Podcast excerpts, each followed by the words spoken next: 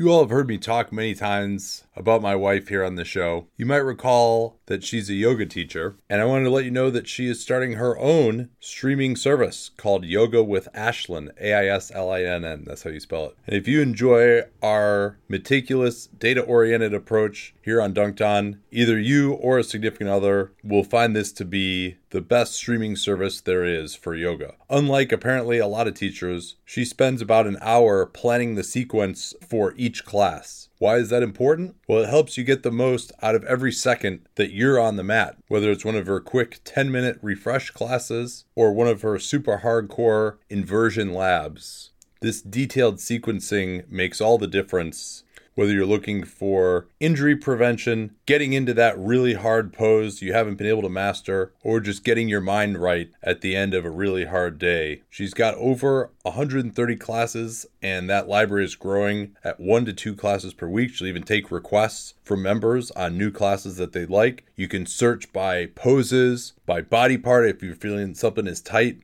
She's really built an impressive platform. And whether you want to get into yoga more yourself or you know someone who is really into yoga and is looking for a way to get a lot better, check out Yoga with Aislinn. There's a free seven day trial. You can either go to yogawithaislinn.com or there's a link to her service in the description of this podcast. That's yogawithaislinn.com, A I S L I N N, or just click the link in the podcast description. 85% of daily fantasy sports players lose. Don't be surprised, it's rigged. You're playing against thousands of lineups and experts with more tools and time. Stat Hero is the first ever daily fantasy sports book that gives the player the advantage. Here's how it works Stat Hero shows you their lineups and dares you to beat them. It's you versus the house in a head to head matchup. You name your stakes, and winner takes all. So go to stathero.com slash capspace. You can sign up for free, and right now you get 300% back on your first play. That's stathero.com slash capspace. Don't forget that slash capspace URL to let them know that you came from us.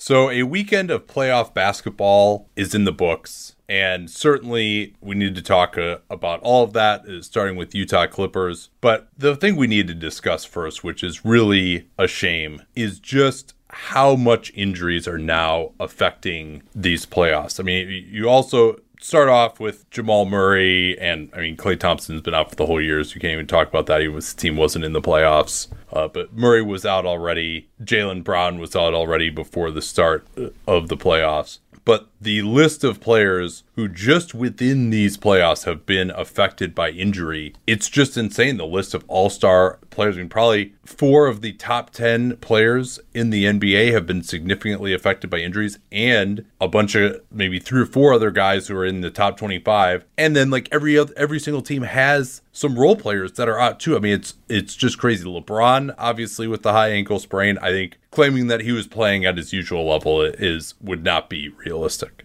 as it wasn't for Steph Curry when he came back in 2016. Anthony Davis, we know what happened with him. Harden has played 43 seconds in this series. Kyrie just sprained his ankle. We'll talk more about that, obviously, going forward. Joel Embiid missed the game. Thank God he looks like he's 100%, but, you know, that can change it at any time. He has torn his meniscus.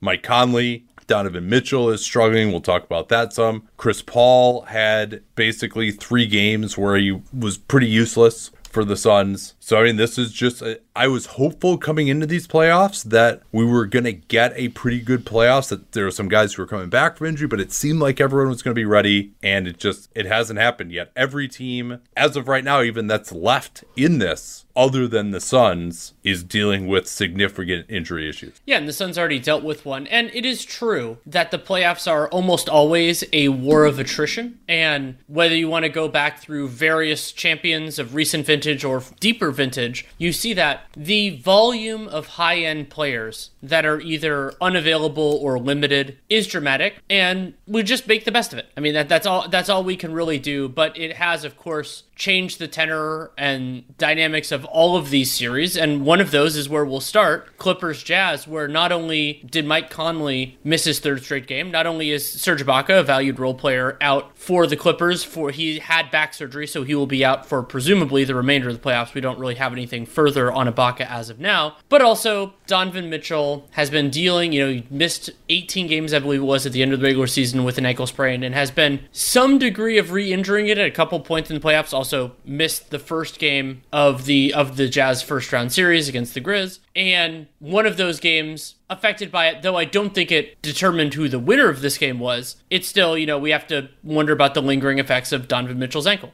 Yeah, and the the injury uh, we saw in game two when he was absolutely on fire. It kind of happened towards the end of, I believe it was the second quarter, when he was in the midst of that run of scoring 59 points in two halves and did not have the same type of impact in the second half of game two, uh, although they did, of course, win that game. Uh, and then in this game, seemed to be playing really well. I mean, some of the three pointers that he's making are, you know, getting to kind of Damon Steph type of territory uh, when he's really heating up uh, in this series. But it was a fairly innocuous play. It's, again, it's the right foot, the right ankle, and I couldn't even really see an injury mechanism of it. You know, it, maybe his ankle was kind of turned a little bit di- at a little bit different of an angle, but there wasn't like any kind of a rollover what I could tell. He just went to a jump stop, tried to pop up, and he seemed pretty clear that he heard it as he was jumping up because by the time he landed, he only wanted to land uh, on his left leg uh, coming down from that shot. And so he did say after the game, yeah, it's just it's on when I'm landing that that's the issue, and that's you know I, I that was weird to me because it looked like he heard it on the takeoff, but uh, and, and he said he's just gonna have to play through it. But you have to imagine that his effectiveness is not going to be at the level that it needs to be, this crazy level where, you know, I mean, really, it seems like for Utah to win games, he's got to outplay both Kawhi Leonard and Paul George. He didn't outplay either of them in the end uh, in this game. And Mike Conley, we still don't know his status. He's listed as questionable again for tomorrow. If he does come back, he'll be on some kind of a minutes limit. The burden on Mitchell is pretty big. Uh, the Jazz are not playing him, you know, these 43 minute type of type of minute loads. So it's definitely a concern for the Jazz, and the Clippers get back in it with a, a blowout win. Wasn't quite as ridiculous as the final score indicated. Yeah, I mean, we only stopped the live. I mean, granted, part of the reason we extended the live show was to see what was going on with Donovan Mitchell. But I mean, it, they cut. They I think it was 18 or so with about five minutes to go, and then yeah, it got it got a little bit more ridiculous from there.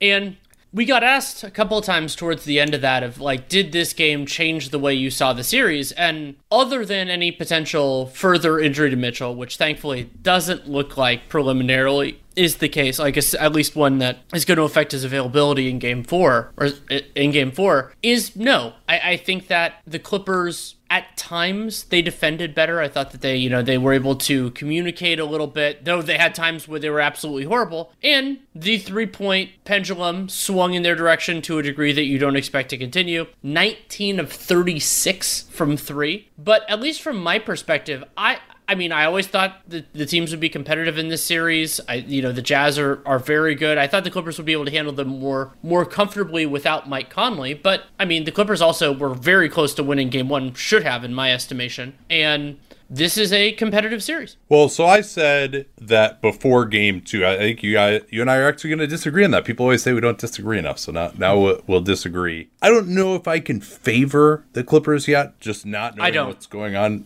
with Mitchell and Conley. But I think I said I gave him about a 20% chance of winning the series after game two. Again, the part of that was based on Conley maybe coming back for game three. Obviously, he didn't. Um, but I think there were some things that shifted to me. How much those are going to matter going forward, how much the Jazz can adjust to those, I'm not sure. Number one was just that Ty Lue figured it out from a lineup perspective. Yes. And he started Nick Batum again. Amazing. He didn't decide to start Zubac. That was such a great decision in game two. Uh, so he yo-yoed back. KP uh, had a piece noting about how he has been just a crazy amount of trying guys, and they they have a bunch of guys that you realistically could try. But now Zubac is basically playing only when Mitchell is off the floor. Uh, Patrick Beverley, Mann, and Kennard are your other bench guys. Kennard also was largely playing only when Mitchell was off the floor as well. They, they had those guys together a little bit when Mitchell started the fourth quarter, which he doesn't normally do.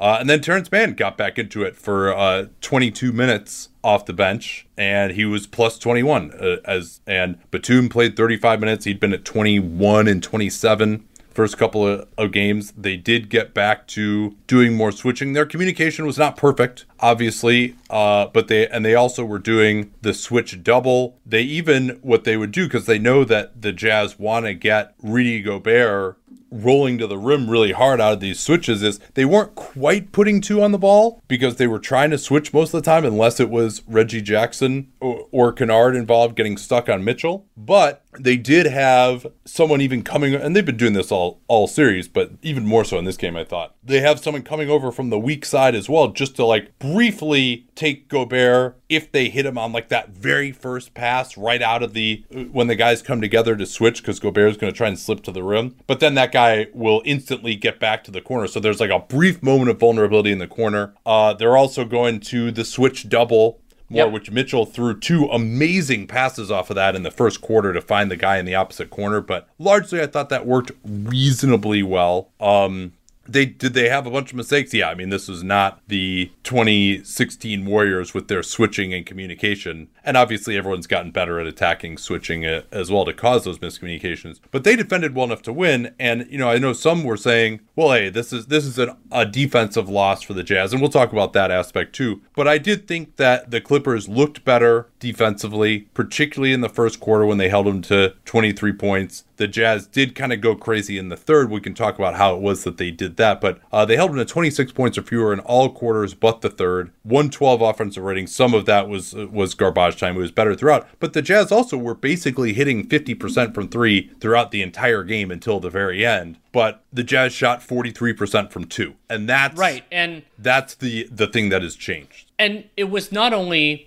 rough finishing in the restricted area 14 to 25 including some just like straight up missed layups. Remember this is not a clippers team yeah. with a ton of rim protection. They had a whopping two blocks in this game one for zubac one for Kawhi Leonard. But the, the jazz were 3 of 15 on twos away from the restricted area 2 of 10 from floater range 1 of 5 from mid-range and some of those were really well contested shots. Some of them were misses that you know you could you could see falling but they were definitely better contested than earlier in the series, to say the least. So it's been all over the news lately with the economy reopening that a lot of companies are looking to hire. And the last thing that you need when you don't have enough staff is to take more time than you need hiring the people that you need to run your business. That's why Indeed is the hiring partner who helps make your life easier. It's as easy as one, two, three. You post, screen, and interview all on Indeed. You get your quality shortlist of candidates whose resumes on Indeed match your job description, and you get it faster. You only pay for the candidates that meet your must have qualifications. You can schedule schedule and complete video interviews in your Indeed dashboard, and you can immediately get quality candidates whose resumes fit your job description. They also have skills tests that you can choose from more than 130 of on average, these tools reduce hiring time by 27%, and according to Talent Nest, Indeed delivers four times more hires. Not candidates. Anyone could be a candidate. Sometimes there are too many candidates. You want hires. Indeed delivers four times more hires than all other job sites combined. Get started right now with a free $75 sponsored job credit to upgrade your job post at indeed.com slash capspace. Easy remember slash capspace because we talk about all the time here on the program. Get a $75 credit at indeed.com slash capspace. That's indeed.com slash capspace. Offer valid through June 30th. Terms and conditions apply. Don't get that slash capspace URL to let them know that you came from us. When the Clippers were on offense, things changed as well. They really were not getting anything at the rim hardly at all. Now, obviously, hitting as many threes as they did helped, but also having mo- almost all the time that Rudy Gobert was on the floor, they didn't have any non shooters out there, or maybe it was, you know, a Terrence Mann or something who can still hit it. And so Gobert got stuck on Marcus Morris a lot, and Morris, uh, you know, he didn't play that many minutes uh, as they went with uh, other guards as well, but they had more shooting on the floor and well, I still think that Gobert played well, and I did find it a little mystifying that his minutes were kind of held down. I think part of that was just because favor like they were going on some runs when favors were out there and Snyder thought he could get more time. Like there's this I I also saw this idea floating around that like Gobert wasn't that great in this game and you know I didn't think that he himself played worse within his capabilities. It's just that the Clippers made it more difficult for him uh, with the amount of spacing that they put on the floor and also just not trying to attack him as much directly and putting him into difficulty guarding that corner shooter. And so really like the big stretch uh, of the game, I thought, yeah, the Clippers went up 37 26 in the second, but the Jazz came out scoring like crazy in the third, but the Clippers kept pace because Kawhi Leonard really started getting to the basket and Gobert just wasn't as active helping. He just had it in his mind that he had to be guarding a shooter a little bit more, so he wasn't contesting as much. And the Clippers got way more at the basket than they had uh, in previous games. Yeah, and it was it was some of it was technically from floater range, but yeah, Kawhi was getting there more. And also, I mean, I thought a huge difference was Paul George hitting his threes. I mean, he's been had some real struggles in this series. Still did have four turnovers. It's not a Paul George game without a, at least a couple of weird turnovers, and he looked more confident shooting it. And instead of the what I said before, a lot of the best things Paul George did offensively was just getting to the free throw line. He was taking and making some shots, and he did get some stuff around the basket too. But those threes, that was a part of why the Clippers went 19 36. That and Reggie Jackson going completely insane in the early going. Yeah, he made his first four shots, all of which were threes. I mean, uh, impressive because he, he definitely gets torched defensively, but man, I mean, that guy's just shooting the crap out of the ball. And he's also, it seems like big three pointers too, like the, to really blunt momentum uh, quite a bit. Uh, I mean, the Jazz started 8 0 in this game again, and he was the one who got them right back into it at the start. I mean, you mentioned George's six of 10 from three. They got him coming off of screens a little bit more, but many of those uh, were off the dribble uh, and uh, against a drop coverage where he, he was able to do more as well. You know, I, I thought the idea of him getting switched on to Rudy Gobert with Gobert guarding him, I didn't think that was like so successful. He had an and one and he had one just like impossible twisting layup. I don't think he has the explosion. He's not going to do going at favors. He can kind of like go with go with the push off P move and and shove him backward and create some space. I didn't think that worked great uh, against Gobert. I would no. still be fine with that matchup if I'm the Jazz. Well, and you can see Gobert like I mean, him. part of part of the Gobert effect is also the shots that the Clippers don't take. I mean, 25 shots in the restrict area is okay, but they also took 15 floaters, and there were so many times where they they drove in, and a couple times where they should have thought better, like uh, that play. Well, that was in game two, but the one when Patrick Patrick Beverley took it anyway. But where they would kick it out and try to get something else because it's like, oh crap, Rudy Gobert's here. Yeah, Clippers also got up more three point attempts, and, and obviously they hit him as well. Batum, I thought his three pointers, that's uh, Gobert was spending a lot of time guarding him as well. So Batum, Jackson, and George were a combined 15 of 22 from three. That's that's pretty darn good. And then Kennard was two out of four as well. So I mean, they they you know Kawhi and Morris were really the only three point shooters that weren't hitting much, and Kawhi had some pretty wide open looks too. So I, I thought overall it was better. This is also, I think, the first playoff game and one of the very few games even in their entire time with the Clippers that both Leonard and George scored 30 plus points. And while the Jazz, uh, you know, Royce O'Neale shot well and Ingles shot really well from three uh, as well, Clarkson continues to be on fire in the series. Jordan Clarkson has 16 three pointers in three games in this series, but uh, he was really inefficient from two. That, that was a big part of their, their struggles. The Jazz. Yeah, just, just have it out there. Yeah. Clarkson was one for seven on twos, didn't take any free throws, and had three assists. Yeah, and the Jazz still with only 15 assists on 36 field goals. So a lot of a lot of this is off the dribble three point shooting. That's most most of Clarkson, most of Mitchell is that. Uh, but you know the Jazz are a great three point shooting team. I mean, it is very rare that they'll even shoot you know below 35 percent in a game. We saw that in game one, but they they found their rhythm a, a, again so yeah, I, I think that just because the Clipper this is now the Clippers playing the best way and the best guys, which they just didn't do in the first two games. You wondered if they were ever going to get there, and Ty Lue finally did. I mean, I could have told him that this was the best way to play after you know at the very beginning of the series, and also they're just the they're not looking as fatigued being back at sea level. We'll see if a game five changes things. But yeah, now really the, the focus shifts to Utah and their health level, the health of their guards, because they just desperately need those guys to give them that firepower. Um, let me see if I had anything else uh, in this one. The Jazz did go to a zone defense a little yeah, bit. Yeah, that was that was zone. weird. Yeah, and there were a couple possessions where it looked good, and then the Clippers, not surprisingly, because they faced the zone so much in the first round, getting Kawhi or somebody else to the free throw line. I thought that that that took them out of it a little bit. Yeah, and the Jazz really they were when they got someone to the free throw line, they basically were like, okay, well the center is going to guard this guy. They didn't make the adjustment that Dallas did of saying, all right, if you get the ball at the free throw line we're going to try to bring one of the guards inside of Leonard and let the center back up a little bit. So Leonard was doing a lot of work at the foul line, both in man and in zone uh, with drives. He I would not want to switch Gobert onto him. I think he he is going to be able to beat Gobert if they have the right spacing around him as well. Like that that was a matchup I wouldn't particularly like because he's he's actually strong enough to get through Gobert uh, and finish. Um, so yeah, I don't know about that zone. That was kind of I think they tried to throw him off. Interesting, we we did not see the Clippers zone very much Although it kind of looked like maybe they were trying at the start of the third because the Jazz were just going so quickly with Mitchell at the start of the third. We couldn't tell was, what they were in. Yeah, I mean, he was like, I was wondering how it was that Reggie Jackson kept getting on him and Mitchell would just burn him hard with that right hand drive pretty much every time. And they got a, you know, just that initial drag screen, even off a miss uh, even off a make, I should say, on the left side of the floor where Mitchell is just, or sometimes it's two screens as well, where Mitchell is just attacking to his right hand and either pulling up. Uh, obviously, the Denver Nuggets had no answers for that throughout a lot of their series last year, also. But I think that, you know, the Jazz playing really quickly. Uh, the Clippers still had possessions where a guy would sub in and they didn't know who they had and they give up a three. You know, they, they are not this team is not incredibly disciplined and they still make a lot of mental errors and their effort can wax and wane and that's that's why they're so inconsistent. That's why they uh, you know have been down 2-0 twice already in these playoffs. And so obviously game 4 still remains a must win for the Clippers but I would favor them in that game. And then you know depending on the health of Conley and Mitchell I might favor them in games going forward in this series. It's going to be yeah I mean evaluating the Clippers is going to be there. Uh, one other point: there was some heavy criticism of George Niang. He had a very challenging game, three turnovers, two fouls in just 11 minutes. And the problem there is the Jazz just don't have that many other guys that are worth trying. Miye Oni was also rough in this game, so you're really going to give Niang's minutes to Miye Oni. Now, if if Conley comes back, sure, you can reapportion things. You can maybe narrow the rotation that way.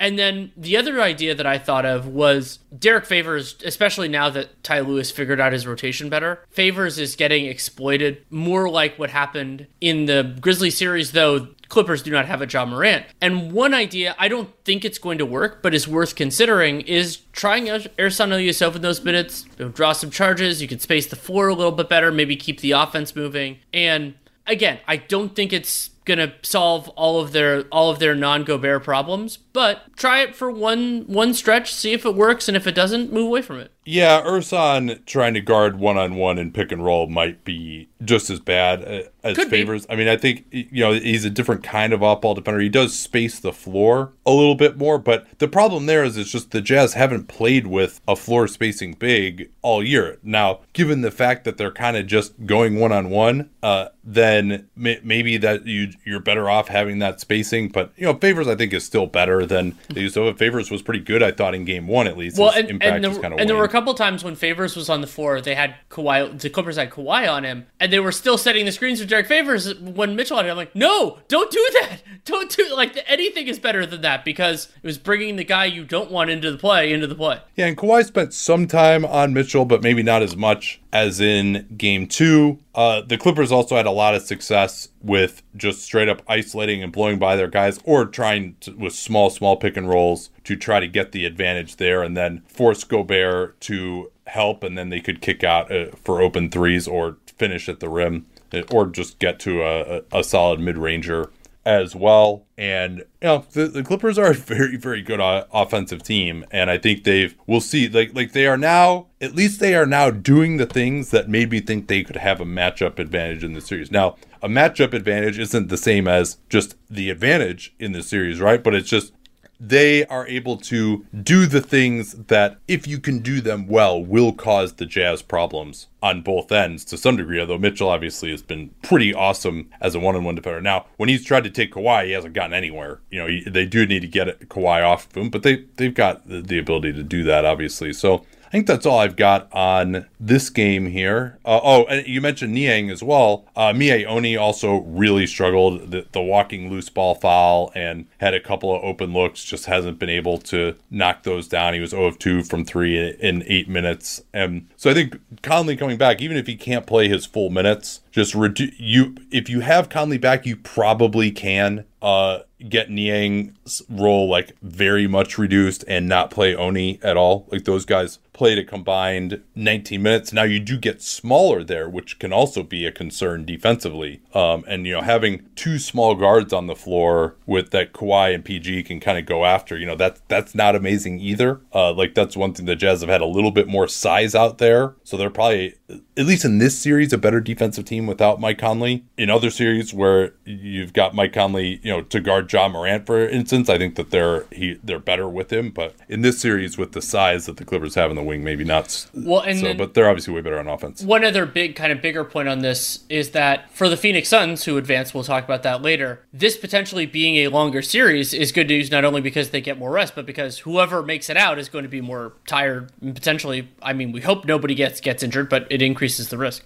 Yeah, I would certainly be surprised if the Clippers don't win an A additional game in this series. But then again, if they if they lose game two or game four, then obviously the Jazz probably are favored in game five. I've been working with Masterclass now for probably four years, ever since Steph Curry's class on shooting and ball handling came out. And I still find more classes that I'm enjoying. My wife and I have actually been sitting down together and watching Gordon Ramsay's class and learning a ton about cooking technique that basically we're applying right away. More her than me, if we're being honest, because it is the NBA playoffs after all. I don't have a ton of time for cooking right now. But I'm just continually wowed by the quality of Masterclass. Just even when they're filming him doing the class, they've got like four different cameras there. They'll show you an overhead view above him uh, of what he's doing uh, in the pan or the bowl. It's really just remarkable. And really, whatever your interest is, and however deep you want to go into it, whether you want to just watch the videos, whether you want to work through the downloadable materials as well. And you can watch it on iOS, Android. We're casting it to our Chromecast, super easy. The way to get started with them and get unlimited access to every masterclass and 15% off an annual membership is to go to masterclass.com slash capspace. Easy to remember because we talk about it all the time here on the program. That's masterclass.com slash capspace for 15% off masterclass. Don't forget that slash capspace to let them know that you came from us.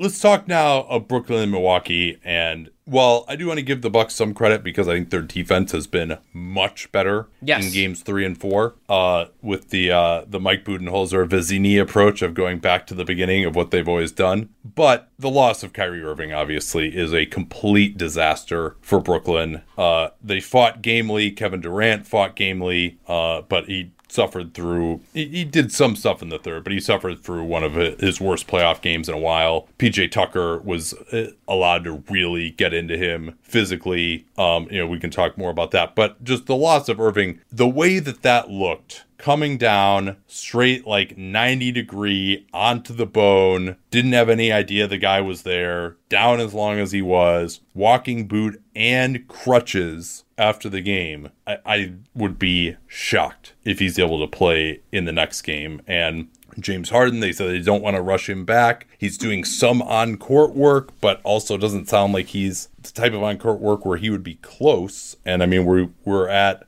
essentially eight days after he initially injured it right now. And maybe, you know, if they go down 3 2, maybe they bring him back regardless in, in game six. But I just, maybe they can do it with the home crowd, but it's it's really they're going to be significant underdogs in any game going forward without Irving or, or Harden, despite the fact that the Bucks still sort of are pretty unimpressive to me offensively. Milwaukee ended the game, and remember there was some there was some garbage in this. They ended it with a 106 offensive rating.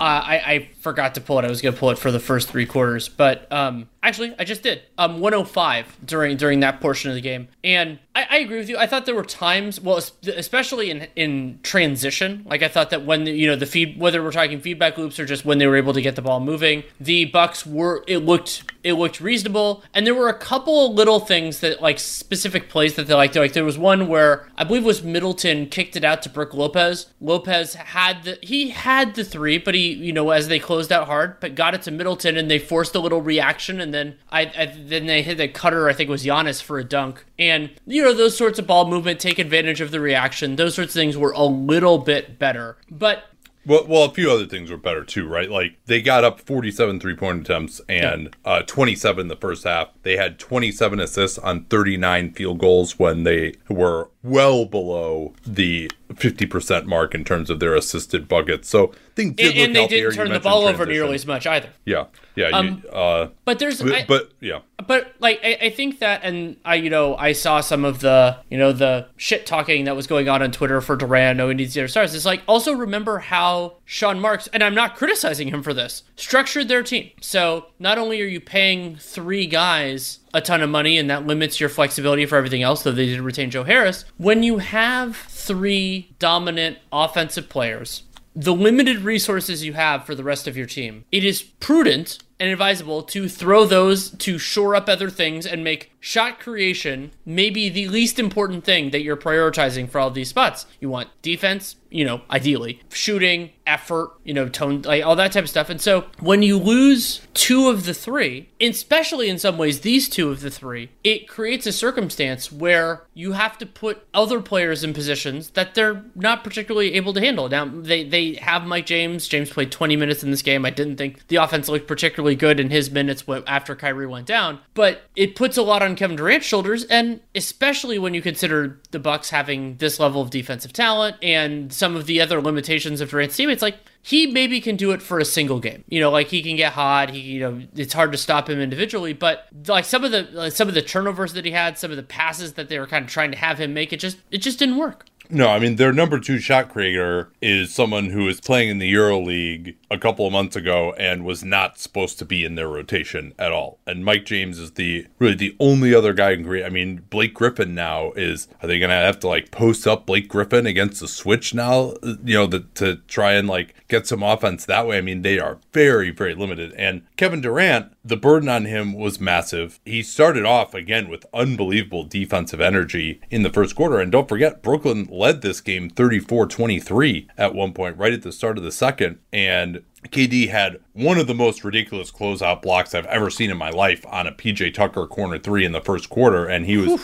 you know, still protecting the rim, but particularly the physical toll that Tucker was taking on him, and you know he really was not able to get off much uh, with Tucker. I mean, when Tucker is on him, he's not getting good shots, um, other than from the foul line on occasion. When anybody else is on him, then he's starting to get some pretty good shots. But uh, he finished up with 28 points, nine of 25, and five assists, five turnovers, also one of eight from three. Some pretty difficult three point attempts as well, and certainly capable of making those, but also I thought really for the first time, particularly in the third quarter, they started to let go of the rope on Giannis and let him get to the rim. They weren't really walling off the paint the way they had, and obviously giving up 27 three point attempts in the first half was not really the way the Nets wanted to play. Even though they they were holding him in the first quarter, they still held him down to like 30% from two, and Giannis was just like smoking layups, which is crazy because he's an 80% shooter at the rim. But he started making more of those. Um, still can't hit a free throw. He's 5 of 10, but it was, uh, and still had some turnovers. But I think the,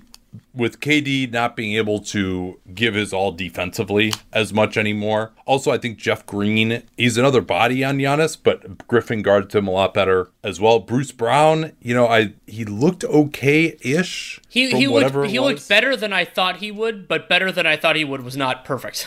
Yeah, I mean, we still he never was on the injury report. I mean, he may have just gotten hit below the belt, and that was like his problem at the end of the game three. Certainly, obviously, the Nets are going to rue that opportunity right now because I mean, they're as sad as it is to say, I think the Bucks are probably favored in this series right now with Irving. I mean, my guess, if you put a gun in my head, like, does Irving play again in the series? I'm going to say no. I'm gonna say no either. I mean- yeah, I mean, my first you thought. I, I, I just, so I had, I watched the game a little bit later, and I, I knew that he got hurt, but I hadn't seen the clip. And when I saw it, I just went, oh no! Like it was, it wasn't, you know, like the the worst ankle sprain I've ever seen, but it looked to me like it was going to be one that'll that'll linger for a little while. And the Nets don't have a little while because this series Sunday, Tuesday, Thursday, Saturday. If both Irving and Harden are out on Tuesday, which was my current expectation, they're heavy underdogs in that game. And then it's you have to win one out of two, and who knows if they even get one of those guys back by that point.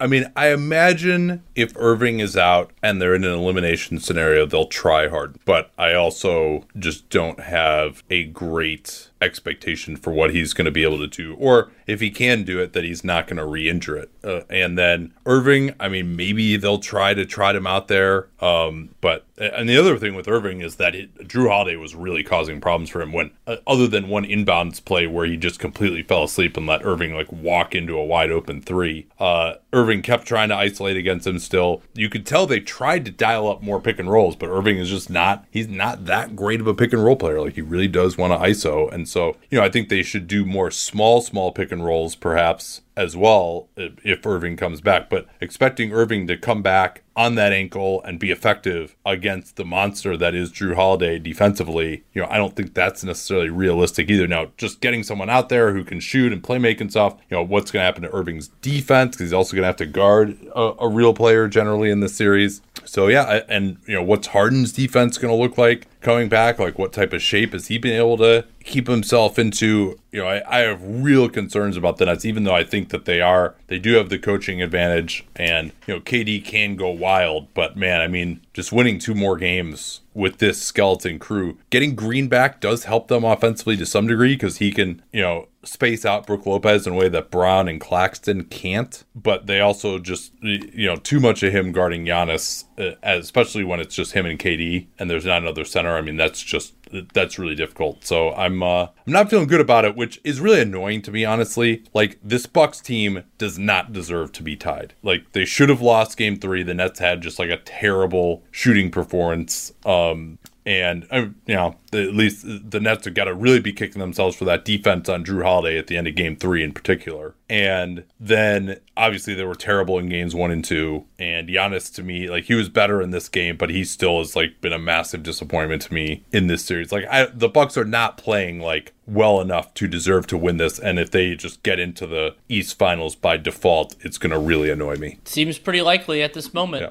And, and this is from someone who thought the Bucks were going to be really good and competitive in this series and was wowed by how well they played against Miami. So this isn't some anti-Bucks things. You, everyone knows I picked the Bucks plenty of times to do stuff over the and years. You, and but, you really seriously considered picking them in this series at full strength. Yeah, but I really just like uh, I, I, will a few things you just uh, for the meat of the game that we can point out here though. Uh, you know the the way that the PJ Tucker KD matchup is being called is just massive now in the series. As we mentioned, KD kind of cooks their other guys. Tucker still had five fouls in 29 minutes in this game, but that was with probably five fouls not being called on him in the first half. Certainly, Inclu- KD, including that one when KD like tried he pulled a three from basically half court, and you're just kind of yeah. wondering what happened. That was trying to get a reach on PJ, didn't call it. Yeah, I mean now that's uh that's kind of a bullshit play. Like I don't Agreed. mind that one not not getting called. Um, but PJ, I mean, he plays on the borderline at all time. Steve Nash after the game called it uh, borderline non-basketball physicality, but he also said, "Hey, you got to play through that." And KD has got to be a little, little bit mentally tougher. Like it definitely, the lack of calls was definitely getting into his head to some degree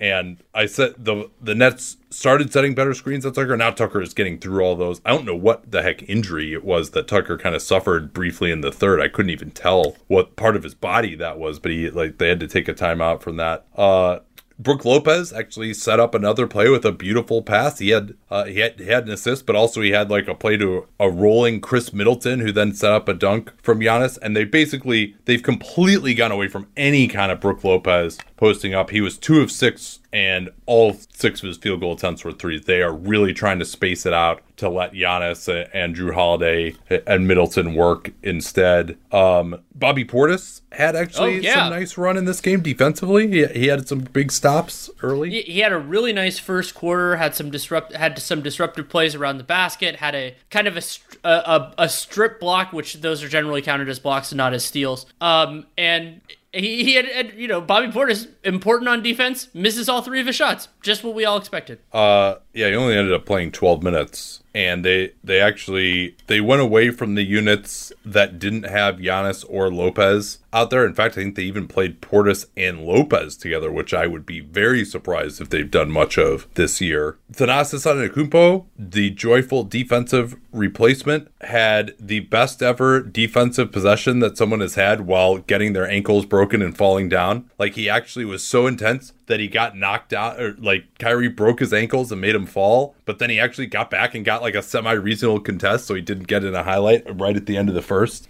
Um, a huge play. It's 34 23 Nets. And Khris Middleton makes a three pointer and gets fouled by Landry Shamet. Yep. And I thought that they actually should have challenged that as the Nets because I think just for it to be a non-shooting foul because they could have wiped four points off the board and just made it a non-shooting foul because I thought that Shamet it was very close it was the closer one of these that you'll see but I thought Shamet had actually made contact with his forearm before Middleton decided to shoot. I was surprised because generally they're erring on the side of making that a non-shooting foul. Um, and clearly Middleton decided to shoot it because he thought he was going to get fouled. He may have just anticipated it so well that he got it off. But that was a high to just wipe straight up four points off the board like that could have been huge. Uh, Well, and Budenholzer had a had a good challenge where Yeah, it was Jeff yeah. Green was trying to draw his second charge on Giannis, and Giannis was Giannis's third foul, and Green was pretty clearly sliding to his left, and they reviewed it and correctly overturned it, and that became an and one because Giannis made the ensuing shot. yeah although he of course missed the free throw Yeah, that happens. with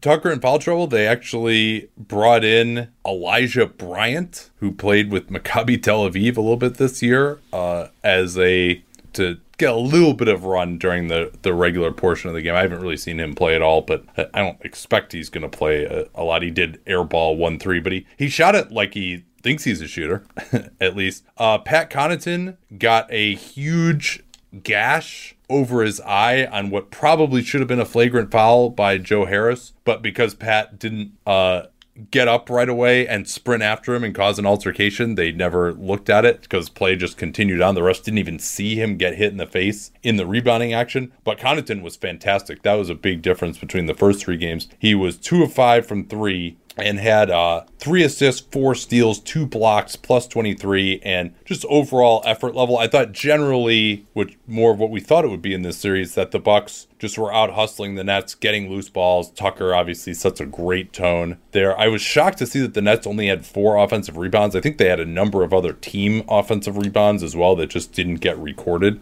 And uh, you know, Middleton hit a crazy three right at the end of the quarter as KD started heating up with Tucker in foul trouble, and that that was big to push it back to a double digits, and never never really got close again. The Nets only scored five points in the first six minutes of the third quarter, as they were just that was with Tucker on KD. That was really the nadir of KD's struggles in this game. So I think that like the Nets have got to look at the film. I think they need to find more ways to get KD open. I if I'm in their coaching staff and I'm looking at the number of times they've tried to run KD off a wide pin down these last two games with PJ Tucker just topsiding him, it just has been utterly ineffective. Uh, even ISOing KD didn't really work as well against Tucker either, in part because, I mean, there were, I think, three shots that KD took in the third or in the first half solely for the purpose of thinking that he was being fouled and he was going to get free throws, and they didn't give him any of those. And not saying they should or shouldn't, but if things go a little bit differently, then maybe his night is totally different. Tucker is on the bench earlier, but I think, you know, it's just got to be more high pick and roll for KD because they're just topsiding him off the ball. The the back door, they didn't really get that going at all. They don't have other passers or threats. I mean, it, like they're totally loaded up against him now. So I think you probably got to just give him the ball at the top of the floor and let him work because if he tries to work off the ball, like they're just going to be so loaded up on him that he's not going to be able to get anything. Um, any other kind of thoughts of like how this might look if Irving and Harden can't go in Game Five? I'm too depressed. No. Yeah, I mean they got to just. I think they got to totally punt on the offensive glass. They got to keep the Bucks out of transition if they can. Like here's the funny thing though. It, even if even if like my fears become reality, it still won't be as gross of a game as game 3. Well, It's it may not be impossible. close. Yeah. Yeah. I've been working with Indochino since way back in 2015. They outfitted my wedding with a tuxedo and sport coats for my groomsmen. I've got a number of suits from them as well. There's nothing like that feeling of knowing that your clothes just fit perfectly, and you're not going to get that at some store. You're not going to get that off the rack. Yeah, they say that they can customize it for you, but why should you start with something that's made for someone else and get them to try to make it fit you? Instead, Indochino makes stuff for you that fits perfectly. Whether it's custom fitted suits, shirts, casual wear, and more, it's all at surprisingly affordable prices. Their suits start at just $399 with all customizations included. Each piece is made your exact measurements. You can customize every detail the fabric, the lapel, the monogram. They've got awesome statement linings as well. Whether you want to go into one of their many North American showrooms or book a virtual style consultation. Just go to Indochino.com and you can get $50 off any purchase of $399 or more by using the code CAPSPACE at checkout. Easy to remember CAPSPACE, we talk about all the time around the program.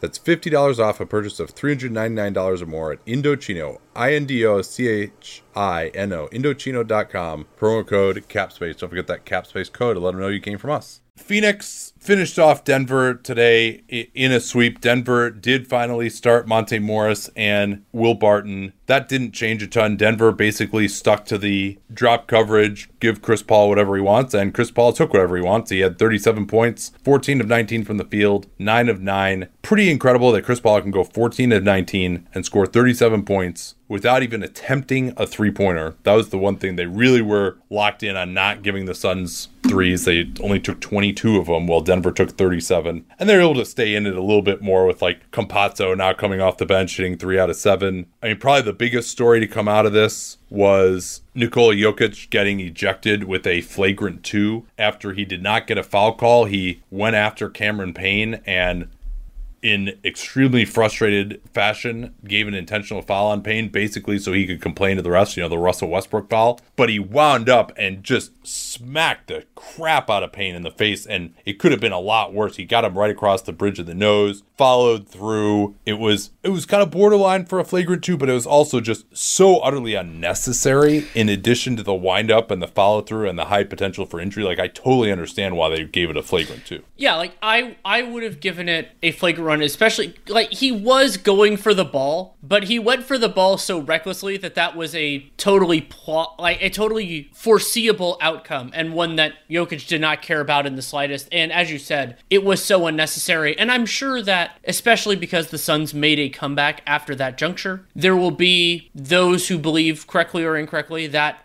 that the refs robbed the Nuggets of this game. I still think they were going to lose it going away. I mean, the Suns are better. They were getting better looks and Phoenix had a had a stretch in the in the fourth where they couldn't really get a bucket, but I, you know, they they were they were going for a sweep anyway. Like I think they were going to win this game, and so yes, it's un, it's unfortunate that it got to that point. It's unfortunate that that Jokic that the reigning deserving MVP got ejected from this game, but I don't think it changed the outcome. I don't think it changed which team is making the conference finals, and now in this case, the Suns actually have. So yeah, I think it will. I think it will get more oxygen than it needs to, but that's not that's not something I can control. So I'm not going to be that angry about it. Yeah, and hopefully maybe this can be a catalyst for change for Jokic because he just he still has these issues where he just gets too frustrated with the referees, whether it's not getting back, picking up technicals, committing Euro fouls. He's at least to stop doing that now finally uh, to get himself in foul trouble. That only took three years, but so he's better. He's made some improvements, but he still has that temper. And you know, this it's it,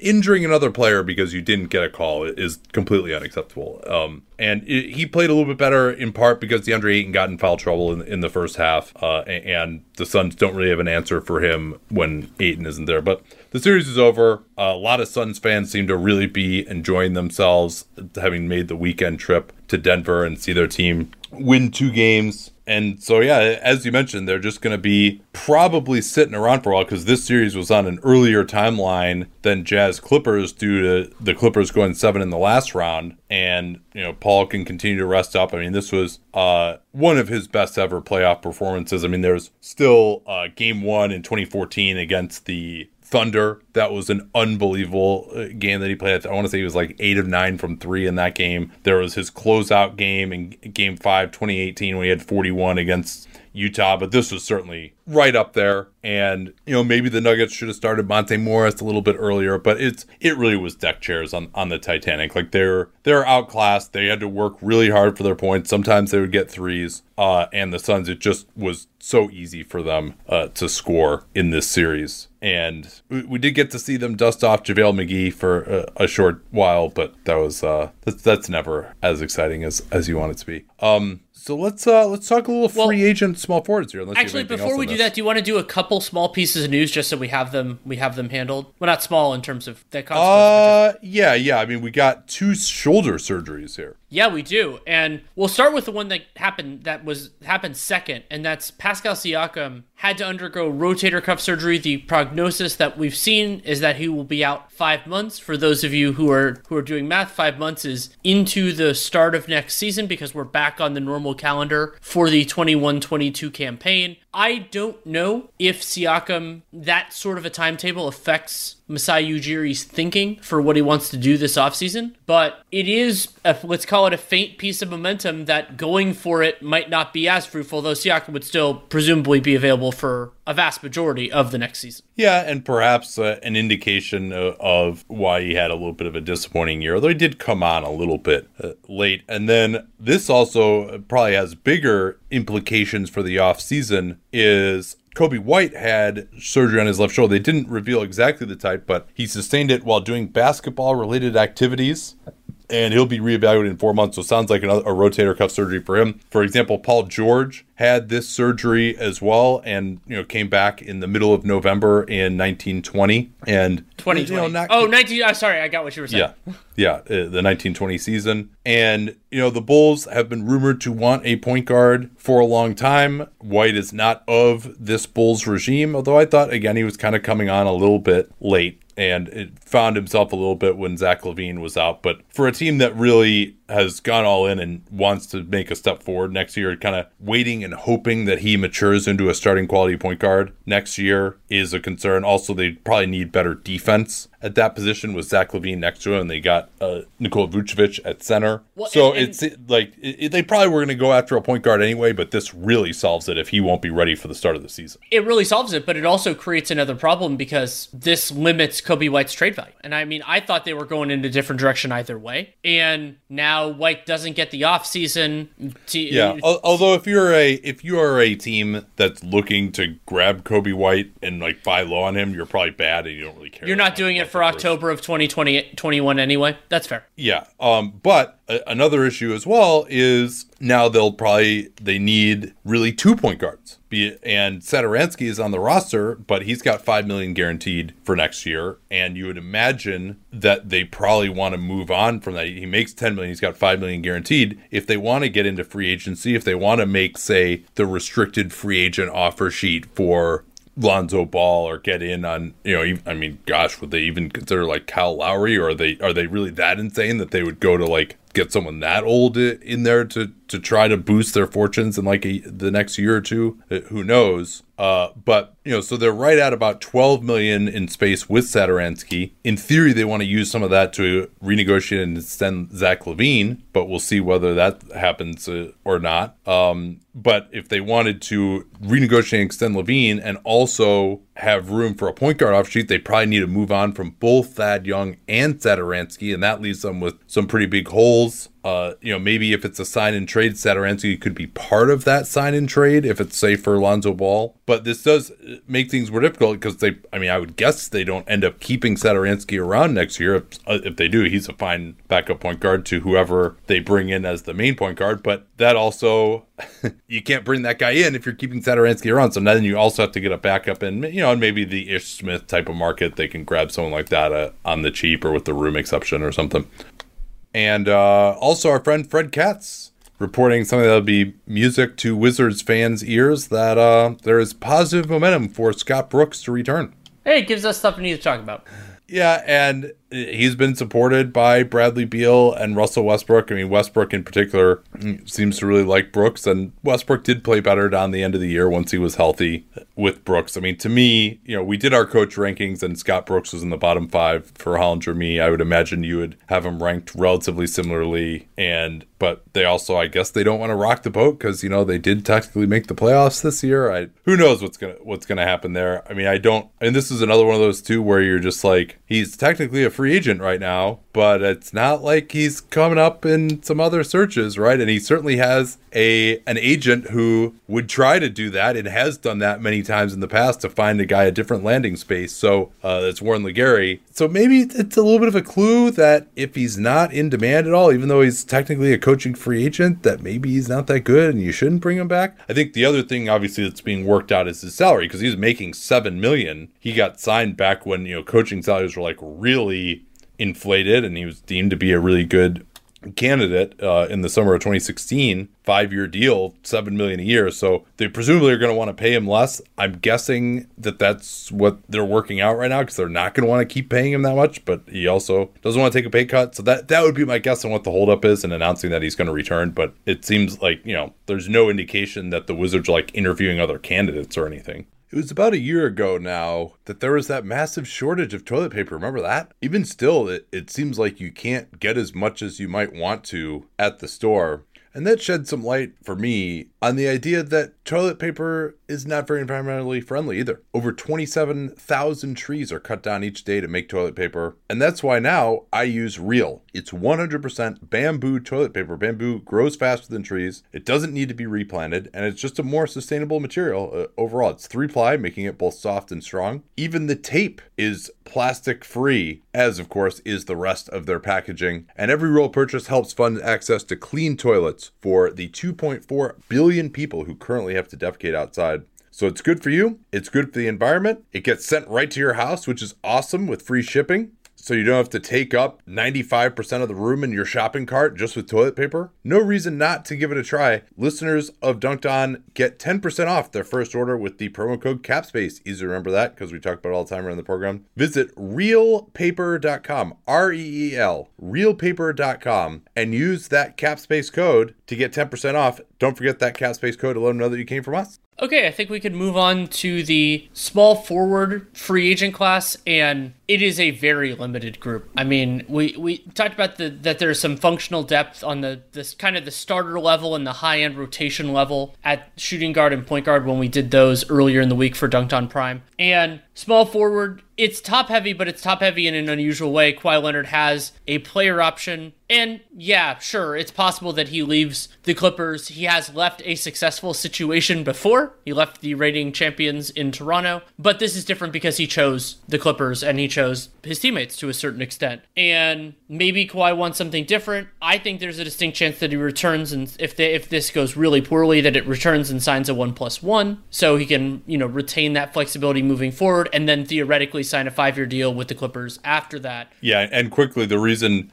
that that matters is he's only been on the team for two years, so they have early bird rights on him. They could give him the max 8% raises, but they could only sign him to a four year deal. Uh, you have to have been on the team for three years or have been traded on on a, a longer term contract to have your full bird rights. So, uh, but he is also eligible, obviously, for the 35% max this year, which he would not have been until this year. That was the thinking on signing a two plus one, you would imagine, when he first went there. So, also, four years would line up with Paul George and the four year extension that he signed. But, I mean, just for shits and giggles here, Danny, why don't we discuss some other potential landing spots for him if indeed it does end badly here? Let's say a five gamer loss to the Jazz with you know, again, the pretty limited cast for the Jazz. Kawhi Leonard is one of the and one of the few like players that you move heaven and earth for. So if he says he wants to go there, not there are exceptions, but if you can make a move, you probably do. So he can choose his destination in a way that a lot of other players cannot. And this class actually could have had multiple players who fit that description, but all the other ones signed extension. So like LeBron or Anthony Davis, for example. So you don't have to limit yourself to just the teams that have max space because the other ones you could trade other guys, whether that's sort of similar to what the Warriors did to get Andre Iguodala or you know whatever how or maneuver a sign and trade would have to be worth the Clippers' while. With all that said, the team that strikes me is a team that actually has significant cap space, and that is the Dallas Mavericks, who the Clippers vanquished eventually in seven in the first round. In Dallas, Kawhi could shoulder less of the offensive burden most of the game, and, and then if Luka, you know, has been so crazy heliocentric over the last couple of years, if he wears down a little bit over the course of the game, Kawhi can be their closer and occupy more of the time. And also his defensive tools, whether Kawhi stays more of a perimeter guy or eventually has to defend fours, that could work within Dallas's structure as well. Yeah, absolutely. I mean, that would obviously be a dream scenario. It just, you know, Kawhi, who knows what what he wants? I mean, it does seem to me, even if they flame out out that he's going to still want to try to make it work. Maybe it would lead to a Paul George trade instead if George, you know, really disappoints the, the rest of the way. But you know, again, it's always it's tough to trade a good player for other good players in the NBA. Usually, it's a good player for future assets, and the Clippers uh, don't. Uh, it, doesn't seem like they would want to take a step back next year either. I mean, Kawhi still has proven to me that he's pretty damn close to the top of his game with the this playoff performance. You've got the Knicks out there as well. I mean, it doesn't seem like Kawhi would really, you know, does he want to be the New York Knicks savior? I, I don't know about that. Um, you know, I, I mean, I'd be it'd be shocking to me if if he went there, but you, you never know. Um, hilariously, would, San Antonio and Toronto both have cap space. Don't think he's they, going either of those places. Probably not. And theoretically, you'd have to be matching salary and stuff. Like Philly would be fascinating. Put him, pair him with Joel Embiid. I think Simmons would have to be involved in that, going whether it's to LA or somewhere else. Plausible, be it be fun. Back from basketball perspective, Boston has the kind of the personnel to make a trade work, but I also don't know that Kawhi would be super interested. And potentially, it would have to be very similar salary going back or going out or whatever because there's they're right at the tax. Um, have you talked about Miami yet? No, Other than but just the, in passing. Yeah, the Heat. I mean, so they can clear some space, and it wouldn't be that hard for Andy Elisburg and Pat Riley to clear a little bit more. Miami has has done something like that in the past, but I wonder where Kawhi would kind of fit in their mix. Leonard and Butler, fun on defense, but the offensive fit I think is a little bit weird. Kawhi and Bam would be pretty damn fun. So I, I again, Kawhi has chosen destinations for different reasons before, but I think it's kind of wild when you think about just kind of where everything has gone. Like even on a negative Clippers thing, other than maybe Dallas, I think that the Clippers are probably his best short-term option, even if this season could still end very badly for them. Yeah, other than maybe the, the Mavs, and for the Mavs, if Josh Richardson were to opt in, you know, it's, it, it's a little difficult to create the space. Kawhi's max, by the way, is 39 million. Whew. And I mean, really, you would have to have so for and the Heat also have the 5.2 million dollar stretch of Ryan Anderson from back when they did the sign and trade from Jimmy and they needed to get under the hard cap. So the Heat, it would be basically impossible for them to create that 39 million in space with Bam and Jimmy still on the books. Uh, let me just double confirm that.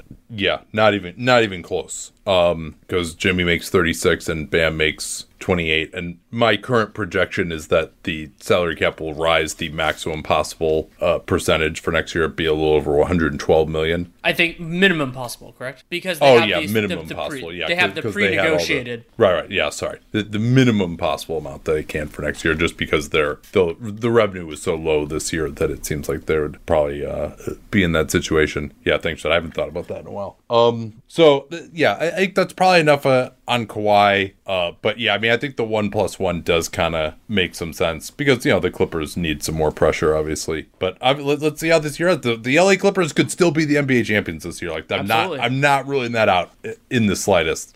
And incidentally, the only other small forward, and his position has been defined differently over the years, that is more clearly starter quality, at least at the beginning of his contract, is the player who was traded for Kawhi Leonard a few years ago, and that is DeMar DeRozan. Yeah, and this one, you just wonder what the hell is going to happen here because if San Antonio wants to just continue on here and Pop, you know, we haven't heard anything about Popovich retiring, so I assume he's going to be back next year. And if he's going to be back, then they're probably going to want to try to be as competitive as possible. And if they want to try to be as competitive as possible, re-signing DeMar DeRozan is probably the best way to do that for next year. Uh, he is 31. We have him listed as a three, but he can't really defend any position at all anymore. Uh, not that he particularly ever could. And but he's the best fit really of San Antonio uh, or on a team like San Antonio that's sort of all right. You know, if we make the the lower end of the playoffs, that would be nice. We need some shot creation. He's still easily the best shot creator on the team. He had one of the more efficient seasons of his career. They don't really seem to care that he doesn't shoot three pointers. They got other perimeter guys who can help defend for him. So it does seem like the cleanest fit to bring him back. It's just a question of what's the price they have plenty of salary cap space. I mean, they could bring him back and still make a basically a max restricted free agent offer sheet if they wanted to, to like a John Collins or uh, or Lonzo or Duncan Robinson. Yeah, or yeah, John Collins and Duncan Robinson seem like the most logical ones to me. But it's just a question of do they just want to say, hey, you know what? Let's see what Lonnie Walker can do, and Derrick White and Dejounte Murray and DeRozan isn't like the absolute cleanest fit next to other on-ball guys that you're trying to develop, but they might well, just and not care. And especially because Derrick White had the, had a, such a nightmare season, and so they needed DeMar DeRozan more than they probably will next year. Yeah, but they're they struggle a little bit offensively this year anyway, and I mean they don't really have a anything close to an NBA quality shot creator. Now, you know they're usually worse with DeRozan on the floor, but also they're that's because they're going against starting units. But yeah, I mean DeRozan, Poeltl, and Dejounte Murray. I mean that's just not NBA quality spacing in a, a starting group. I mean, if I were running the Spurs, I would just let him go and just try to get these young guys going and, and continue to develop. You know, we'll see where their draft pick ends up this year as well.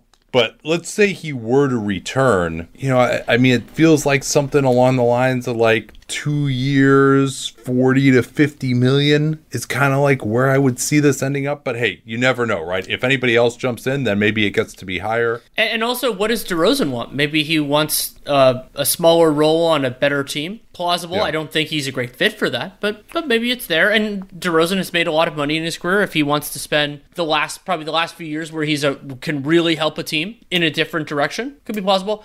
And well, DeRozan, so who are who are the cap space teams that might be interested in him though? That is a real challenge because like the Knicks, it's always like he'd be such a horrendous fit that I, I worry about that. He'd be a terrible fit in Dallas, pretty bad fit in Chicago, terrible fit in Memphis unless he was more of a kind of a second. But they even have like they have a couple guys. Yeah, I, I, mean, may, if you were gonna play Jaren Jackson at the five, then maybe he wouldn't be that bad. But then they're never gonna stop anybody, and they I is a big part of their team. I don't see them going in that direction. Is this leading you to the one cap space team that he could he could elevate because they need a little bit of they need a well, little shot creation? Right. I mean, that's it. Also, obviously depends on the direction of the organization, and I also just kind of have a feeling that Masai Ujiri might you know not want to relive these days days, but he is a good fit in Toronto. And but that would mean losing Kyle Lowry as well. But they do need some more shot creation. He's not a great fit with Siakam though. But it just kind of depends what they're going to do. I mean, or maybe even they would just sign him and be like, oh, maybe he'll have some trade value. Though I think, I don't know how much the Spurs have tried to move him, but like we've struggled for logical fits for him in the free agent market, I think you have the same thing in the in the trade market. You know, maybe there would be a team that would be interested in him on a sign and trade, but I'm not really sure, you know, who that team would be either. You know, would it be a, you know, could it be, I mean, it could be one of these teams where just the GM doesn't know what he's doing in terms of like fit and is just like, yay points, let's get as many of these guys as possible.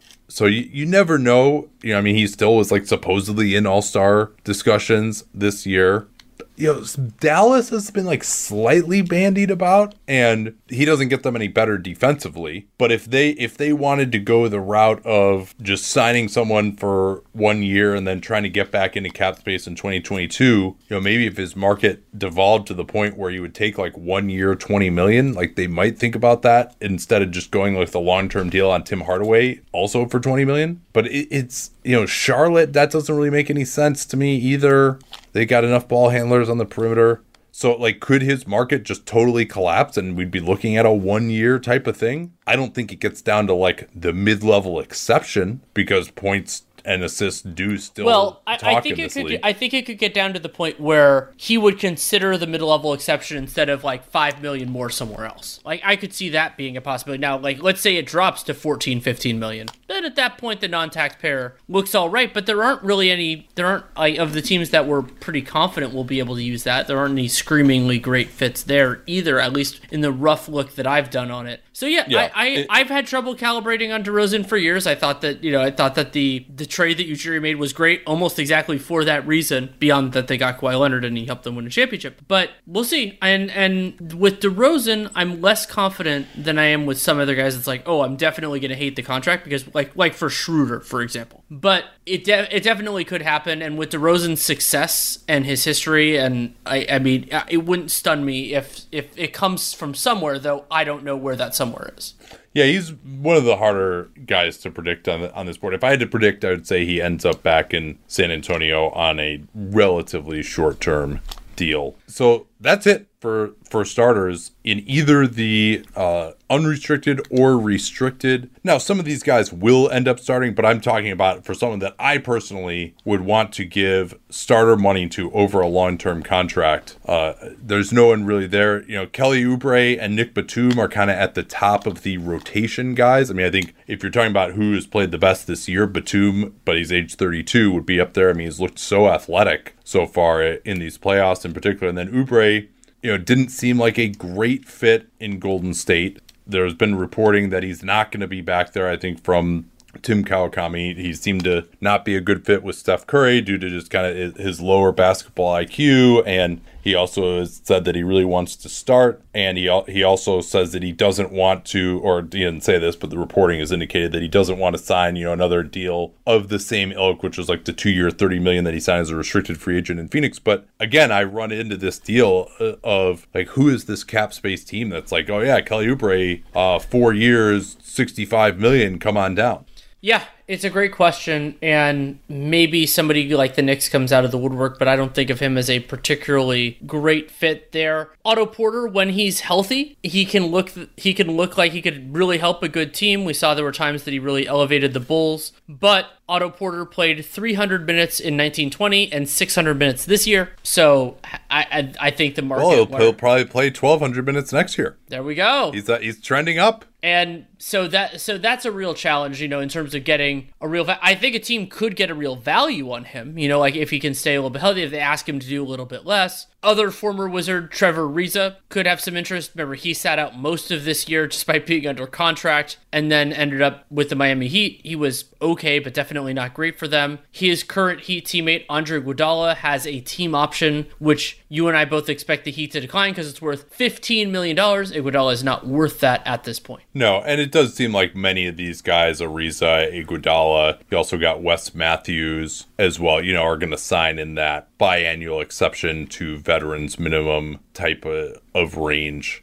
And Porter, it, I, it seems like but my guess would be he comes back to just be in the small forward mix in Orlando next year. Like they did not buy him out of his $28 million salary. So they have bird rights on him. They also have no cap space. So it's kind of one of those things where like it was with Rudy Gay for a few years with the Spurs, where it's like pay him a decent salary on a short term deal to just come back, let him prove it a little bit. Maybe you can trade him, although they would have to go with a two year deal. Otherwise, he would have uh, trade veto power there with uh, his potentially losing his bird rights. But that's like that seems like if he didn't buy out there and want to buy out there, and also he had this foot issue as well, that that seems like he probably would go back to Orlando. But you know, the way when healthy, yeah, sure, he's probably worth ten million dollars a year. But you just you can't believe in that at this point. And Tony Snell, another guy. I mean, these are all sort of eye of the beholder guys who you know they could get Maybe they get like one year, seven million. Maybe they get the minimum. Depends what team it is. Depends uh, who else is out there. You've got Torrey Craig in this mix. He's already 30. Doug McDermott actually could get more with this market for shooters being higher, finishing up a, a three year, tw- uh, $22 million deal with the Pacers. Seems like the Pacers really want to have him back, though, and they have bird rights on him, and, and they also wouldn't really have much way to replace him. Uh, you know, they, they have a few tax concerns. They're, they've got about 14 million below the tax, but they already have 12 guys under contract, including a, a draft pick. So I think that it probably makes the most sense for McDermott to come back there, and that Indiana they could use the mid level instead. But I think as like a bench small, small forward, and Kevin Pritchard saying, "Oh, he's all in on what we're doing." I guess the the other problem is they would you rather bring back T.J. McConnell or Doug McDermott if you could only have one if you're the Pacers? When they're full strength, I actually think what McConnell brings might be more. But but the problem is you can find a passable like minimum salary point guard, yeah. backup point guard who can't start a lot easier than you can find find a shooting forward. Yeah, and he's uh, McDermott has a nice chemistry with opponents. That that one just feels like it's kind of trending towards uh, him being back in Indiana. Um, the Derrick Jones Jr. player option is a really interesting one. I would imagine he's going to opt into that because you, you think he wouldn't really have much of a market and maybe also the new coach in Portland might like him better. Uh, still, I, I mean, I, I, if he opts out, I can't imagine him getting that much or getting a multi-year deal at this point. He's due about 10 million for next year. He had the one plus one at the mid-level. There's also the Justise Winslow team option. Oh boy. And and and that option, just so people know, that's thirteen million dollars, and it makes the difference between the Grizzlies likely staying under the cap and functioning as an over the cap team because if they pick up the option and don't move any other salary, pretty much have around, you know, in the range of the mid level exception. So in that circumstance, you typically stay over just to stay a little bit more flexible. In in their yeah, case, and actually, there isn't there isn't anyone that sexy to me for the Grizzlies that they could get in the twenty million dollar range. Like I wouldn't, and particularly if you're gonna have to go twenty million and go out like well, four and years. There's there's a bigger compounding factor there, which is that the that spending that over multiple years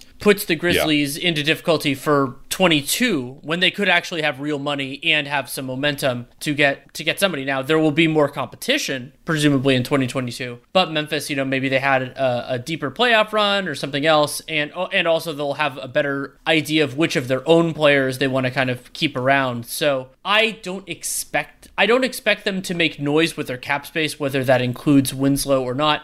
You know, we probably glossed over Nick Batum a little bit too much in his situation because he signed for the minimum with the Clippers. The most they'll be able to pay him is pretty likely the taxpayer level, assuming that Kawhi comes back. Yeah, because um, non-bird rights are basically useless unless he's willing to sign for close to the minimum. Actually, they're a little stronger in Batum's case because his minimum is so high, but not very much.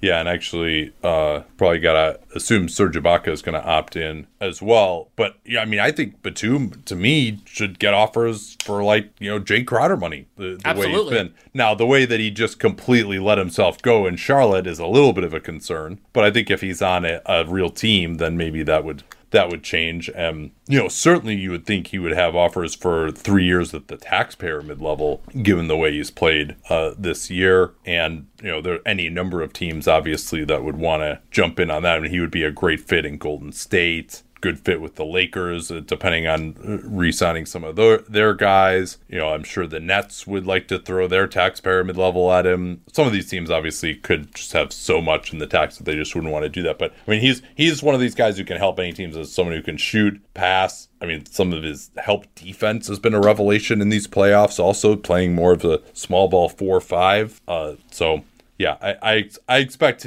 the market to really heat up some for him. I mean, he could end up getting the most guaranteed money of any of these guys, which is crazy to think about. Um, at, at least on the unrestricted guys. Then the restricted. Uh, well, I will say briefly, I, I like. I thought Abdel Nader, who at age 27 was playing pretty well, playing some of the best defense of his career. Um, and then he obviously had to have this knee surgery, so he's not going to get more than the minimum. But he's someone I would be targeting uh, with a flyer there. But yeah, then you've got uh, Talen Horton Tucker as a restricted free agent guy, and and that's going to be totally fascinating as well. The Lakers reportedly held on to him in the Kyle Lowry talks, so they you would think are prepared to pay up for him. What do you think of Horton Tucker as a player? Like, is he a guy that you see as like a for sure future starter? No, I see the path, but Horton Tucker hasn't been he hasn't been a good enough three point shooter, and he also doesn't do everything else at the crazy high level that you need to be sure that somebody who can do that. So you kind of need to, to do either thing for me. I like Horton Tucker. I think that he can he can create a little bit. He can move the ball. Be, be can fit in on a good team. But it uh, just as a practical consideration, I mean, shot he he's twenty nine percent on his career from three on relatively low volume. And when THT was at Iowa State, he shot thirty one percent on threes. So it's not like it was something anomalous. And he was sixty three percent at the free throw line in college and seventy seven percent now on again relatively low volume. Yeah. Obviously, so, I mean, he's only twenty, so you so you're. Yes you're projecting a lot. I mean, I think for the Lakers, just to hold on to him and just maintain the asset and also have him as a possible as a trade possibility. I mean, I don't think that he's going to be like some awesome rotation guy for them in the playoffs next year. Uh, but you also don't want to just like let him go